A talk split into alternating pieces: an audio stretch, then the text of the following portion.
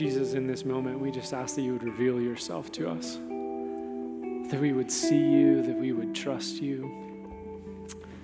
And God, in this moment, I just, I just pray that you would give us eyes to see ourselves clearly. God, that you would give us an ability just to see what are the things that distract us? What are the things that pull us away from you?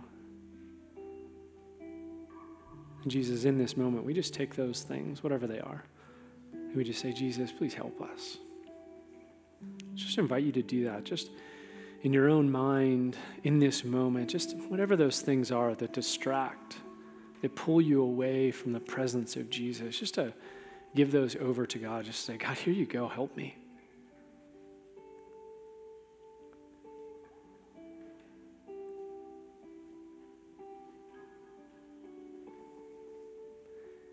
Jesus, we want to worship you with all that we are. God, will you help us in this moment to build our lives around your goodness, around your love, that we may be a people that trust forever in who you are and your promises to us. Glorious name of in the good and powerful and glorious name of Jesus, we pray. Amen. Amen. You may be seated.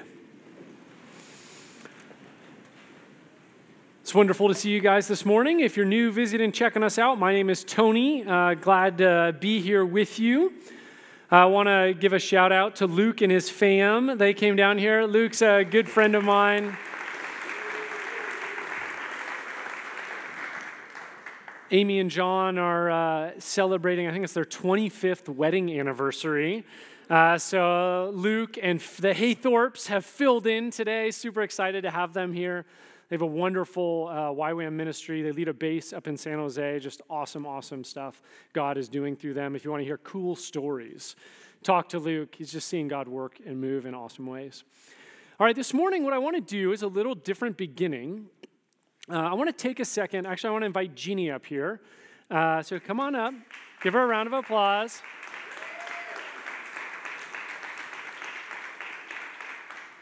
She doesn't know what's happening.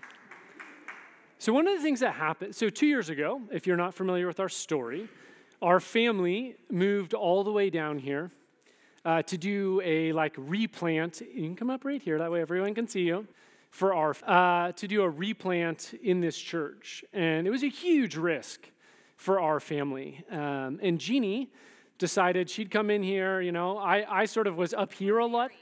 We're married. This is my wife for those of you who don't know. Yeah, I'm not giving her a mic though, otherwise she'll just keep going. Just kidding. She, um, but we came down here. She took this huge risk and she led our kids' ministry, got it off the ground. And it's just an unbelievable sort of willingness to serve and love our kids in this place.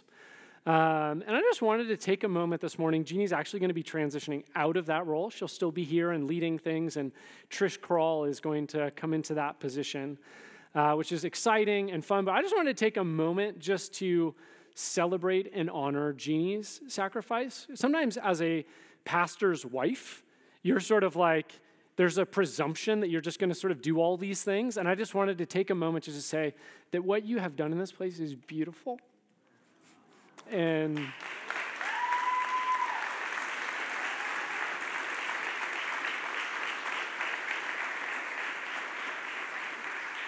we have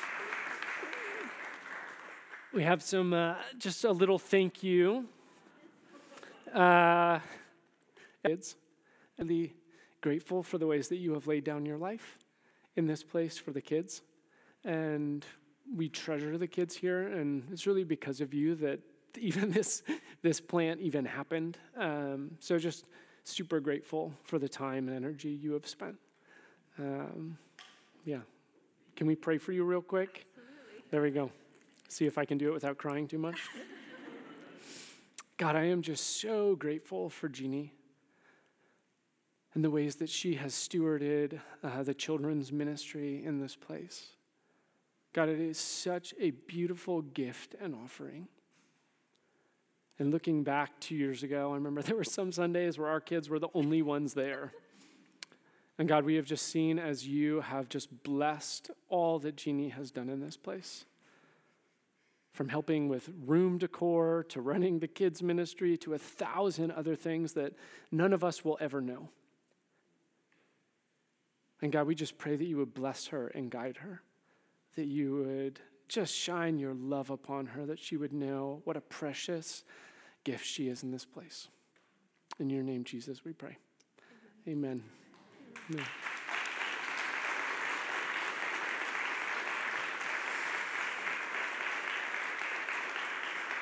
Ah. Sort of detail wise on this. um, so, sort of detail wise in that, if you're a detail oriented person, uh, the detail there is Jeannie's going to be transitioning out of this place or out of this role in the next few weeks. Uh, Trish Kroll is going to fill in. We're super excited for Trish, and we'll. She's going to start on the 16th of June. She's going to be out of the country for a few weeks, but uh, we'll pray and bless and sort of encourage her in. But we just wanted. I wanted to surprise Jeannie, uh, just because it's a huge thing uh, to lay down your life for a church plant in the way that she has. Just wanted to recognize that. All right. Back to, uh, back to sort of the normal flow. I need to sort of collect myself. All right, so we're in a series. The series is called Cultural Conversations. The point of this series is this. There's a, pre- oh yeah, kids. Sorry, I'm totally like thrown off. If you're a kid and you want to hang out with other kids, go over there. Welcome to Wellspring. There you go.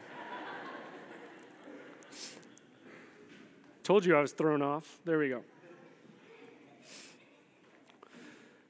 right, so this is our last last week in this series, uh, and the the presumption, the under undergirding question of this series is, you know, if you're hanging out at your house at a dinner party or grabbing dinner with someone or meeting someone at a and a topic comes up what would Jesus have to say about it? Right? And there's all kinds of topics going on in our culture. And if you look at the New Testament, we are literally asked to be ambassadors. Now, if you're at MPS and you like are actually going to be in an embassy, you know what this is all about, right? As an ambassador, you speak on behalf of the government, right? You represent the government in that place. Paul says that we are ambassadors of the kingdom. And so then when we get into a particular place in the world, whether it's at your house or at work, and a topic comes up, and they say, Hey, what would Jesus have to say about that? We are sort of encouraged to actually have a response. So, what we've been doing over the last few weeks is looking at sort of cultural trends, right? We looked at Marie Kondo. We looked at uh, last week, we looked at superhero movies. We looked at mindfulness. And this week, we're going to lean into uh, keto, CrossFit, and Spartan races. Now, if you're at all familiar with any of those topics, you know that it is going to be impossible for me to really go through all of those topics. And so, what really this message is, is, is sort of leaning into what would Jesus have to say about particular trends in food and fitness in our cultural moment. Now, this message is going to progress in three parts. Part one is going to be like intro to food and fitness, 20, uh, and then life. Part two is what would Jesus affirm in those trends? Uh, and then what might he challenge? Let's start with sort of intro comments. All right. Food. Food in our culture is actually pretty fascinating. I, I want to start with a quick just test. So, when was the last time you used the word cheat in a sentence? When was the last time you used the word good in a sentence? Or bad, like I'm bad. Most likely, all three of them you used in relationship to food. Oh, I cheated yesterday. I, I, you know, I was bad. I ate that brownie. Or I was good and I didn't eat it. Right? This is actually the way we are using cheat, good, and bad in our cultural moment. Pretty fascinating, actually. There's this guy named uh, David Zahl. He wrote this book called Seculosity. And what he says is that we have moved in our cultural moment the moralism of the bedroom into the kitchen. And if you think about it, it's interesting. When we talk about food, we don't say healthy or unhealthy, we say we were good or we were bad. We've actually taken language about right and wrong, righteousness and unrighteousness, and put it into the way we eat. Even think about it when you get into like fasting. Post on Instagram. Fasting used to be something done by monks and gurus. Now it's something we sort of post on Instagram, like, oh yeah, I'm cleansing. right? One, uh, what is it, cayenne lemonade at a time. In exercise, something also is really interesting that is happening. In 2012, there was a Pew survey. What they found in this survey is that uh, basically a fifth of the United States are now uh, what identify as nones. And the nones are people who don't affiliate religiously. And what they say is basically a third of those folks are connected to, uh, are basically millennials. So a fifth of the country is none, a third of them are millennials. And what they find right now as they've tried to figure out okay, so where are those people finding meaning, belonging, a sense of connection? Some of the ri- religious rituals that were used to be found in church, where are people finding it? Where are they finding it? In the gym. You see, time and time again, all of these studies correlate, particularly among millennials, that the church has now become the gym. You see it time and time again. CrossFit is like one of the sort of poster childs, but also Soul Cycle, if you've heard about that. Fascinating moves happening in our culture. And you go and if you do a comparison on Sunday morning, you go to LA, you go to New York, you go to San Francisco, and you go and visit the parking lots of churches and gyms, you will find with almost 100% certainty that the church parking lot is no longer full and the gyms are packed. Again, Zahl says this in his book Seculosity Sunday mornings no longer present a toss up between church and the gym. The gym now is church for many, many people. In the culture, there's also this push towards extreme exercise. I don't know when the last time you've sort of, if you ever looked into Spartan races, but I remember the first time I heard about it, right? They have legs. And particularly in the early branding, this was a there's a barbed wire section, and in the early branding it was connected to electricity. Right? So then you had this sort of you're going to go through mud, there's barbed wire and electricity. You're like, this is interesting. and yet, Spartan races are huge, though they've decreased some of the electrical components, just so you know. Full disclosure. The truth is, you know, I'm not speaking into these topics actually from someone who's like totally disconnected from them. For a lot of my life, I have been connected to fitness and because of fitness, eating. So I've shared a number of times how like I've explored triathlon stuff, I've done some ultra marathon stuff, and I've made this joke. They're like Asians that uh, I used to be really into weightlifting, and everyone always laughs, right? They're like, "You, no way." Well, this is a picture of me from high school. Can you flick the, Jackson, can you, nah, well, probably the, yeah, that's close enough. Maybe hit those other ones. Can we get that? You have to go to the other panel. Never mind. That's me on the right. Can you see that? Can you see? This, this people are going to be able to see better. So I weighed about, I don't, can they see? Can you guys see that? All right. So I weighed about 50 pounds more in this picture. Um, now you can't really see it. We need to kick those lights. They're on the other side. There you go. There you go. Thanks, Luke. There you go. But the point is, right? When I was in high school, super into weightlifting, uh, I was really focused on fitness. And the point of this sort of topic, and for me personally, is that I have spent all this time and energy and sort of learned from God through this process about like eating, about fitness. And I thought maybe we could take some time this morning and say, what might Jesus say into our cultural moment? What might he affirm? And what might he challenge in the way that we relate to food and fitness in our cultural moment? I think if Jesus went to a, you know, was at a firm, the fur house, and food and fitness came up, I think there's two things in particular that he would affirm. The first is this I think he would affirm the focus in our culture, and particularly in fitness and food, that the body matters.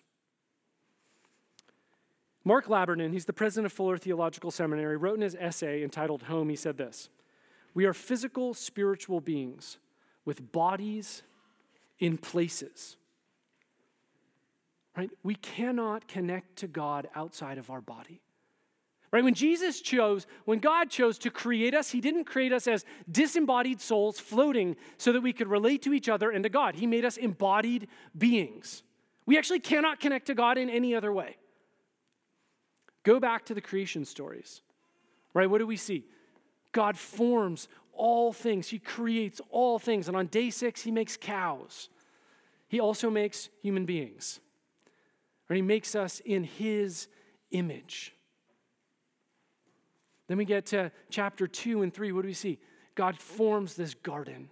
And in this garden, he creates humankind, Adam and Eve. And in the story, it says he grabs some dirt and he breathes into the dirt, and the dirt becomes a living creature. And so often we think, well, really, what's happening here is God, the body's like an envelope, and our soul is like a letter. So, really, you just throw away at all. What really matters is the letter. But that's actually not what Genesis 2 7 says at all. Then the Lord God formed a man from the dust of the ground and breathed into his nostrils the breath of life. And the man became a living being. Right? So God takes dirt, breathes into it, and then the dirt becomes alive. God forms embodied creatures.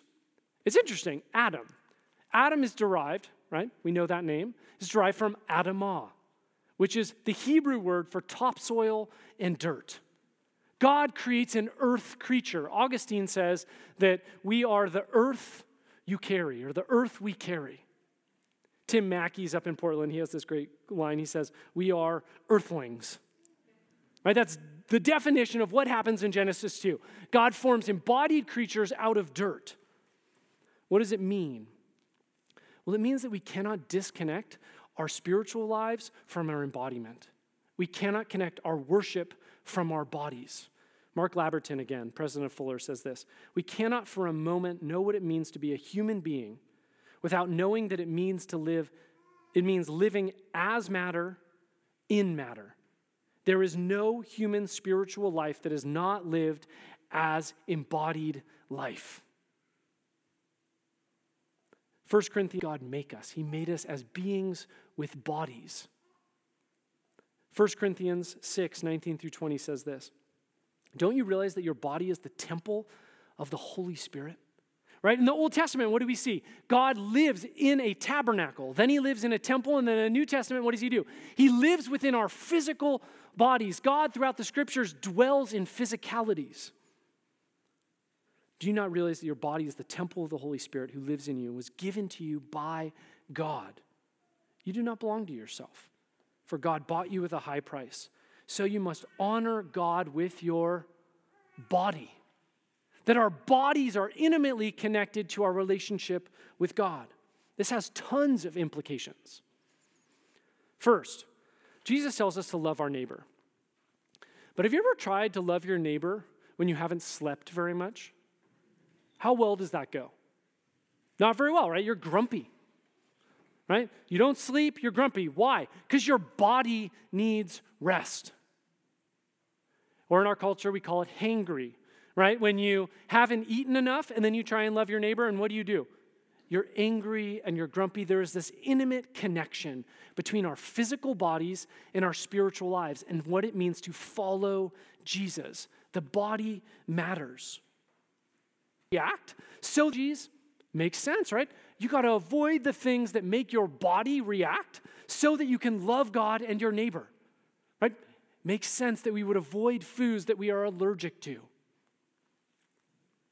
Jesus once was asked, What is the greatest commandment? And He goes to Deuteronomy 6 5 and he says, Love the Lord your God with all your heart, your soul, your strength. And he's not saying just those three things. He's saying, with all of who you are, love God. Right? And this can't be divorced from the bodies that he made. So I think Jesus would start, if he was in this conversation, by affirming the body. It's created good. I think, though, he would also affirm, right, food restraint and body movement. Let's sort of lean into that a bit. So, in our food and fitness culture, right, there is basically no food discipline or uh, fitness fad that doesn't involve some form of food, some form of discipline, food restraint, Hey there. Coming up to join me? She got a word for us. Yeah, no, it's, it's pretty fun up here. I get it. When it comes to food, there's almost always in every one of our cultural trends, whether it's keto or some Michael Pollan, there's always a moment where we need to exercise food restraint. And I think Jesus was night. Right? Like in my life, where I see it the most is at night. And if I'm feeling anxious, right, rather than dealing with my anxiety, rather than actually feeling it, I actually eat. I don't know if any of you are like this. So rather than feel emotion, I will then go to the fridge and I will try and actually satisfy that emotion by eating some, generally a sweet. My preference is ice cream. And what I'll do is I'll eat and then I'll go back, let's say to watching TV or something. And then if I start to feel that anxiety rising again, I'll do another lap. And I'll basically do that lap until I no longer feel any of that anxiety. Maybe you relate to that, maybe you don't. But I think Jesus would push towards food restraint. And in, for me, in that moment, what it allows me to do is actually process my anxiety with God rather than escaping into the fridge. You know, keto talks about food restraint all the time. Michael Pollan, I love his thing. He says this eat real food, mostly vegetables, not too much. It's like, yeah, that makes sense. In the New Testament, we see is that Jesus and his followers, Jesus says to them, Hey, you know what you should do when you pray? Why don't you ask for daily bread? Right? Just ask for what you need, the food you need today. Relationship to food. Jesus presumes fasting in the spiritual life, one's relationship to food. He presumes it. In the Sermon on the Mount, Matthew 6, he doesn't say, Hey, if you get a chance to fast, he says, When you fast. Right? Jesus actually presumes that our relationship to food in particular, there should be moments of actually intentional self restraint in order to connect with God. Now, this makes sense. If you're a Hebrew, you've grown up trying to understand the law. And in the Hebrew commandments, there's this intimate connection between food and faithfulness. It's called eating kosher. Right? A huge part of the Jewish relationship to God is defined in the relationship to food. On the other hand, I think Jesus would also affirm in our cultural moment sort of this idea of moving our bodies. If you think about it, Jesus doesn't say one word about exercise in all of the Gospels. He doesn't say one thing. But with that said, if you were journeying with us for the last year through the Gospel of John, Jesus makes multiple trips to Jerusalem from Galilee. Guess how long that is? 84 miles each way.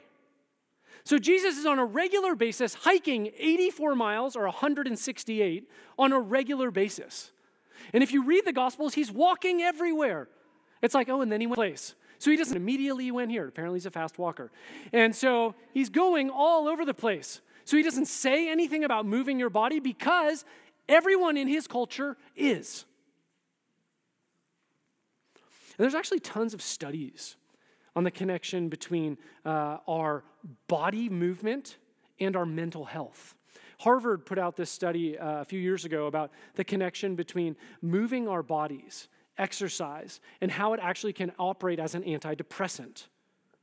That, particularly at low grade depression, exercise can almost be as good as medication, sometimes better. University of Georgia put out a study. They did, they did this thing on people that were suffering from fatigue, and they had them do low impact exercise.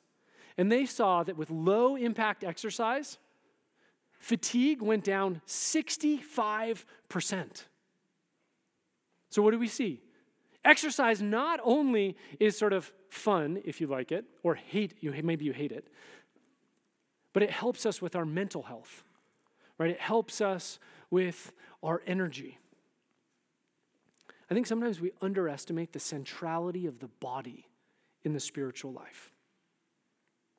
Now, I do think Jesus would sort of focus on hey, it, it makes a difference. Our bodies matter, and major parts of our food restraint. And I think he would talk about movement, but I think he would challenge some major parts of our cultural moment when it comes to food and fitness as well. I think he would start with this hey, life is more than the body. He would certainly affirm the goodness of the body, but I think he would challenge some of the centrality that our culture puts on the body. In the New Testament, it's really interesting, right? Because you have this move from a Hebrew culture where food and faithfulness are intimately connected into the Greek world. And you start to see actually all of these conversations in the New Testament around food and faithfulness. All kinds. Let me read a couple. So, Paul writes to the Romans, and this is a Jewish and a Greek congregation. He says to them this Romans 14 20. Do not destroy the work of God for the sake of food. The food is important, but the work of God is so much more. To the Corinthians, he says this 1 Corinthians 1:10. So whether you eat or drink or whatever you do, do it all for the glory of God. That the work of God in the world and the glory of God are so much more important than the specifics of what we eat. Paul says also in 1 Corinthians 8 8, food will not commend us to God. We are no worse off if cheat, nor better off if we do. Right?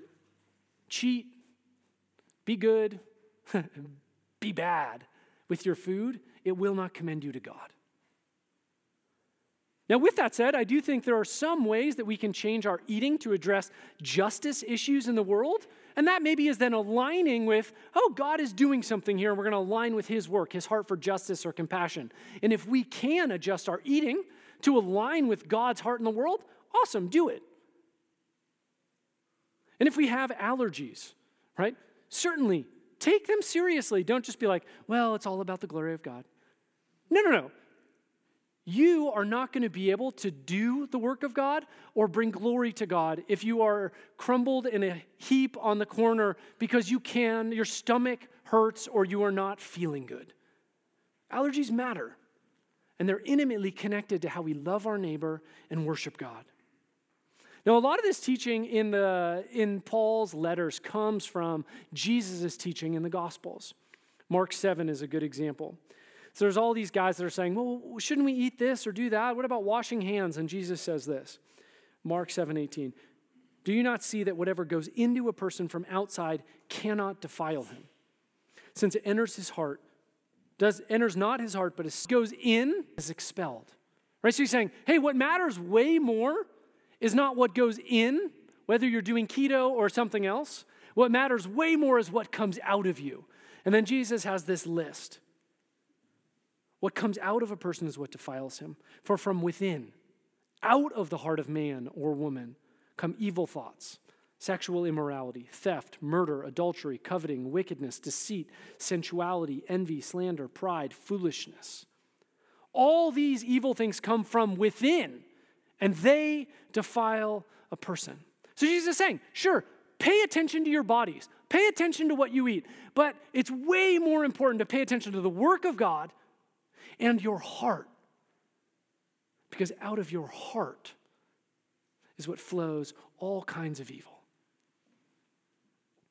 And I think the same thing might be said for fitness as much as food. Right? In this historical context, right, Jesus is walking a lot. He's doing all kinds of movement. And then when we transition, right, the gospel transitions into the Greek world, there's actually some uh, words that are written about exercise because the gymnasium, right, is Greek. And in all these major Greek cities, there's all kinds of gyms. So Paul writes to Timothy, he says this 1 Timothy 4 8, for while bodily more energy, it's value. Hey, it's good. Right? It helps, it helps with your mental health. It'll give you a little more energy. It's, it's got some value. Godliness is of value in every way, as it holds promise for the present life and also for the life to come. Sure, pay attention to food, pay attention to exercise. It's good for you. But let's keep it in its place, I think Jesus would say. It cannot be the center of our spiritual lives. It's of some value. Being transformed into the image of Jesus is of ultimate value. And this is why Jesus or Paul writes in Romans 12:1, I plead with you to give your bodies to God. Your bodies. Not just your spirit, not just your emotions, not just your mental health for that day. Give your bodies to God because of all He has done for you. Let them be a living and holy sacrifice. the kind he will find acceptable. This is truly the way to worship him. Right? As embodied beings, one of the ways that we worship God is by offering all of who we are to him, including but not limited to our bodies. Which I think brings me to the second point. I think Jesus would fundamentally challenge in our cultural moment the connection between body image and self worth. There is a, a really, I think, I mean, I'll use some strong words like satanic, demonic, really oppressive stuff going on in our culture when it comes to body and self worth. And one of the things often in our cultural moment is when it comes to food and fitness, often one of the reasons that we actually get involved and get really involved is out of a place of insecurity right? Because we walk around and every day we see all these images of people that are incredibly beautiful, right? We see these images and it's like God or like the, the culture takes these incredibly genetically awesome people that work out all the time and are in great shape, and then they're photoshopped. And then we see these photoshopped images of these people and we think, oh, in order to be lovable, I have to look like that. And it's impossible. I remember in high school, like I used to go to the gym all the time.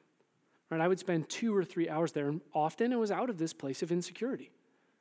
I wanted to be stronger than the other people around me because I was afraid, right, that if I wasn't strong enough, how I would look or feel. And I remember it was this sort of impossible experience. The stronger I got, the more I saw someone who was strong, kind of shift whoever I compare myself to them.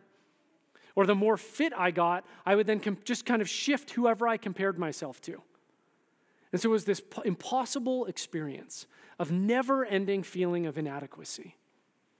All right, and then, I adopted these postures. So then I wouldn't go hang out with my friends. They would go and grab pizza, and I wouldn't go because it didn't fit in my eating plan right? And they would go hang out and do these things, and I wouldn't go because I needed to get my workout in. And it really impacted my connection to community.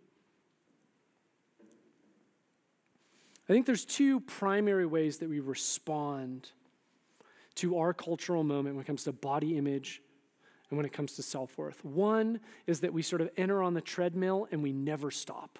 And we are just relentlessly trying to measure up to an impossible ideal.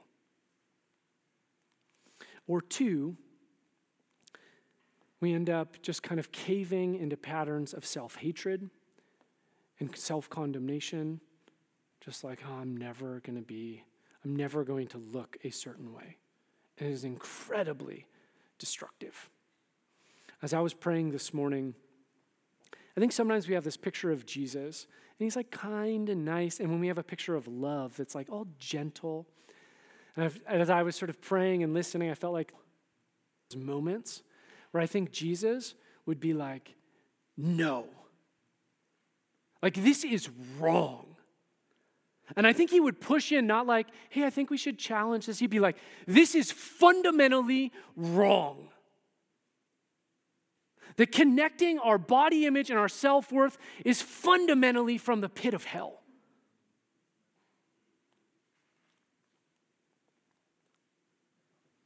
There's this story in the book of Samuel. Samuel is looking for the next king of Israel.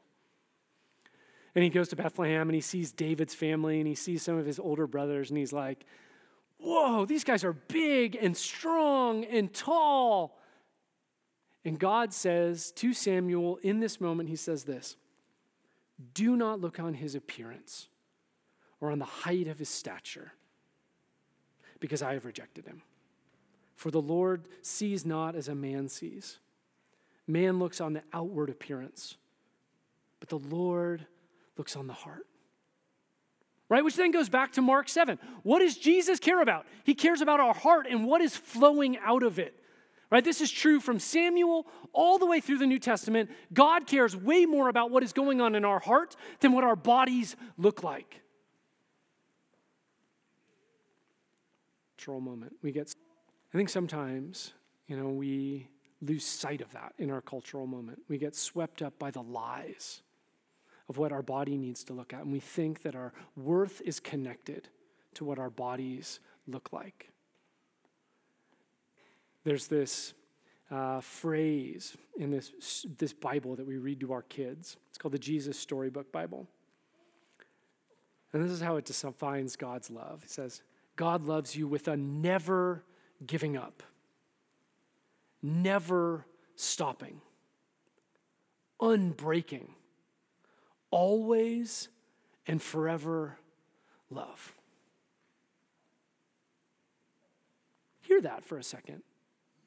I think most of us bring some kind of insecurity when it comes to our bodies. And we wonder whether we are lovable. We wonder about our own self worth. And I think Jesus wants to say to us in this moment that he loves us with a never giving up, a never stopping, unbreaking, always and forever love. Our culture may tell us that we are not enough. Jesus says that he loves us, and he demonstrates that love by getting on form of a body dying for us. He demonstrates that love by taking on human form, the form of a body, in order to love us in the midst of our brokenness.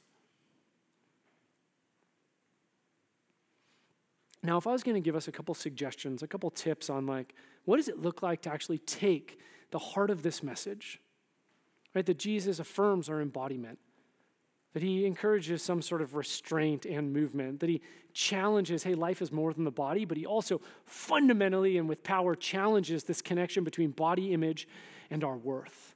If I was going to give two tips, I think the first would be this. And I think this is something we don't do enough of.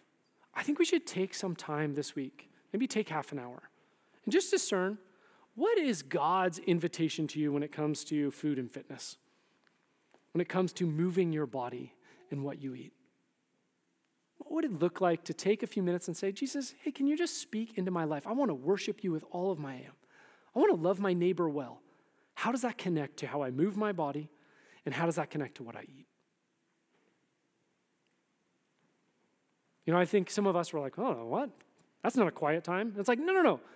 Right? Our body is connected to our worship.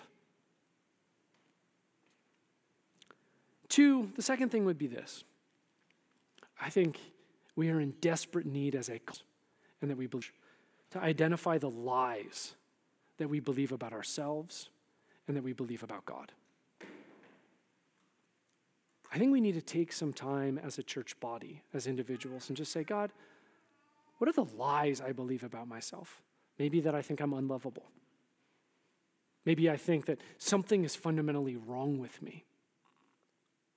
And God, that maybe we've, we've even wondered whether God doesn't actually love us as we are. And be taking some time to identify those lies and just lay them at the foot of the cross and say, Jesus, I give these to you. Help me to see myself with your eyes with a loving posture of a loving father that cares about you more than you could think or imagine. What if you took 20, 30 minutes this week and just, all right, God, you know, I'm, I'm believing, I'm watching these, my Instagram feed or my Facebook feed or seeing on the TV all these people, and I feel cruddy about myself. God, help me to see myself as you see me.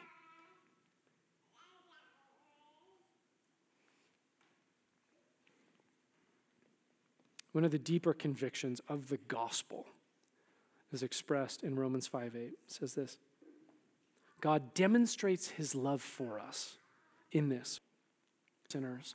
Christ died for us. That Jesus never waited for us to be perfect. He never waited for us to do everything right. Instead, he took on human form, moved into the neighborhood to rescue us to restore us, to heal us before we got our act together. That's as true when it comes to our bodies, as our emotions, as our minds, as our deepest convictions. Jesus moves in the neighborhood and illustrates his love for us, his profound, never giving up, unbreakable, never ending love. To help lean into that this morning, I invite the worship team up. I want to celebrate communion this morning as a way to remember the love of Jesus in our midst. On the night Jesus, night before his death, he met with his disciples in a room, in an upper room of a little villa. And as he was eating with them, he took bread. He gave thanks for it and he broke it and he said, This is my body, which is broken for you. Take it and eat it. This is my blood. The wine at the table, and he said, gave thanks for it, and he said, This is my blood. This is shed for you so that sin may be forgiven.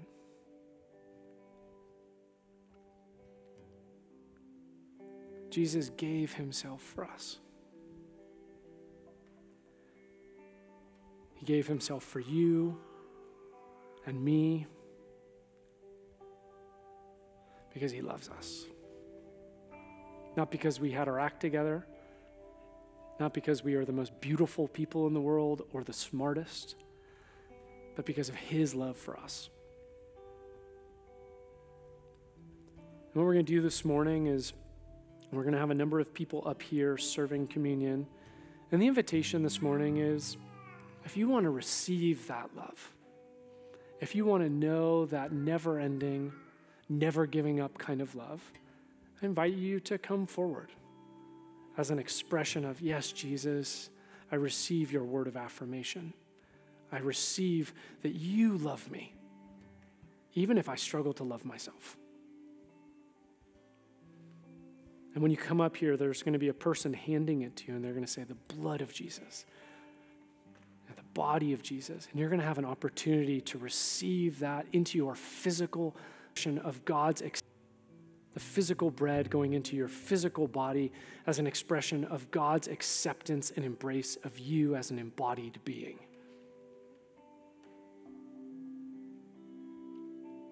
And one of the reasons we stand up and we come up forward rather than just taking it in our seats as a way of saying, you know what? We are going to actually have to put Jesus at the center of our lives. So, part of that is standing up and moving together as not only individuals, but as a whole body, saying, you know, Jesus, we're going to put you at the center. We're going to come towards you. So, if you're serving communion, please come up and grab one of these guys. Let me pray for us as we start. And just feel free to come forward as you're as you're ready. Jesus, we praise and worship you for the good and loving God that you are. We say you are holy. Say you are loving. You are kind. And in this moment, we ask that you would draw near to us. God, you would heal us of the ways that we have just seen ourselves and you poorly. God, you would redeem and renew us that we may, in the name of Jesus, we pray all of who we are. In the name of Jesus, we pray. Amen.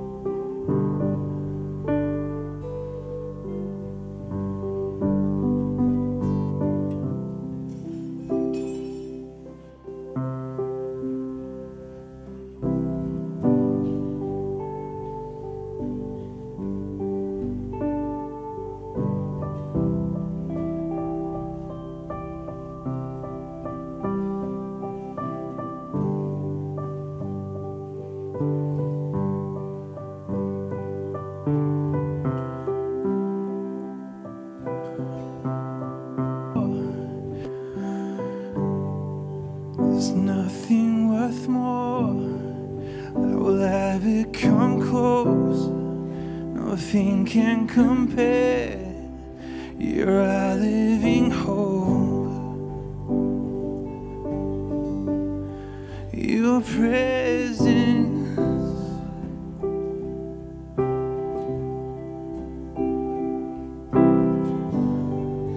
I've tasted and seen the sweetest of loves when my heart becomes free and my shame is undone. Your presence, Lord.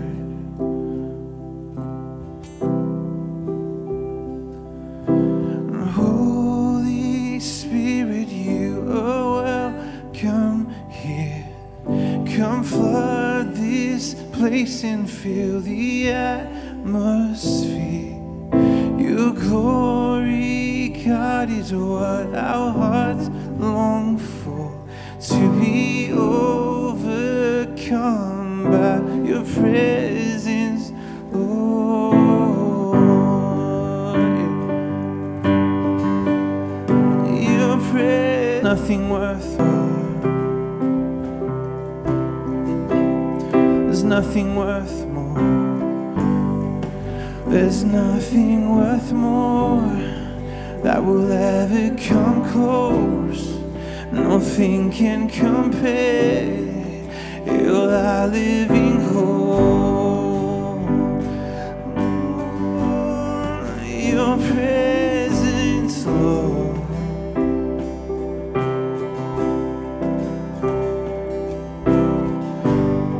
And I've tasted and seen of the sweetest of my heart becomes free and my shame is undone. So stand and lifted high, your presence, Lord. Come, Holy Spirit. Holy Spirit, you are welcome here. Come flood this place and fill the atmosphere.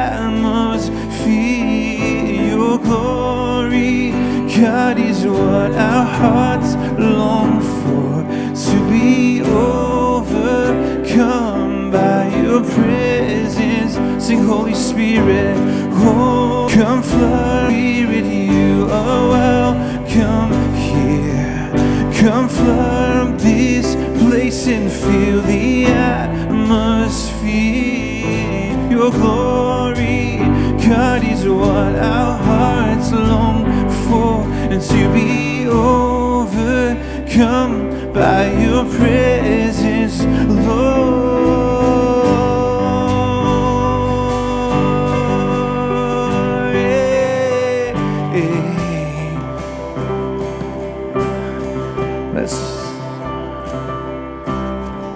Let us become more aware of your presence. Let us experience your goodness. Let us let us become more aware of your presence. Let us experience the glory of your goodness. Let us become more aware of your presence.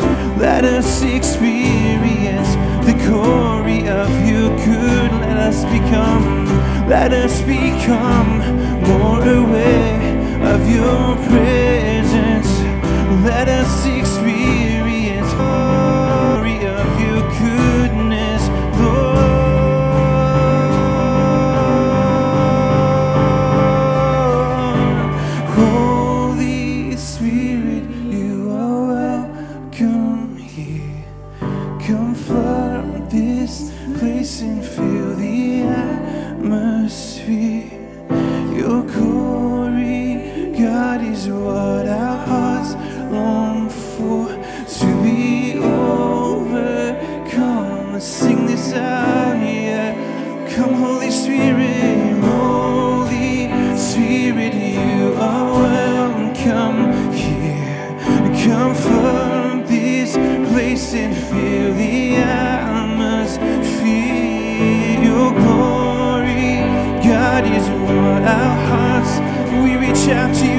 Jesus.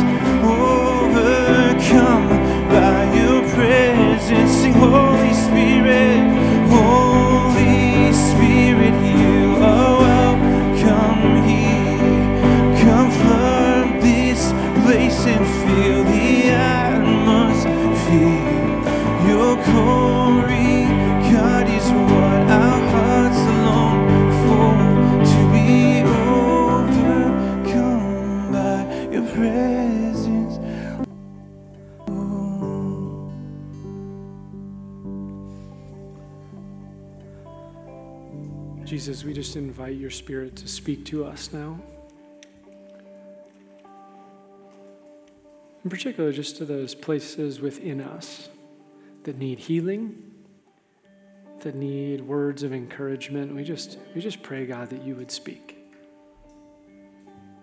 That we would be a people that are defined by your voice and not the voice of this culture people that would hear your voice and be shaped by the voice of a loving Father. Not a voice that condemns, not a voice that undermines or shames. So, God, we just pray that you would speak to us. Spirit, that you would lean into us and heal.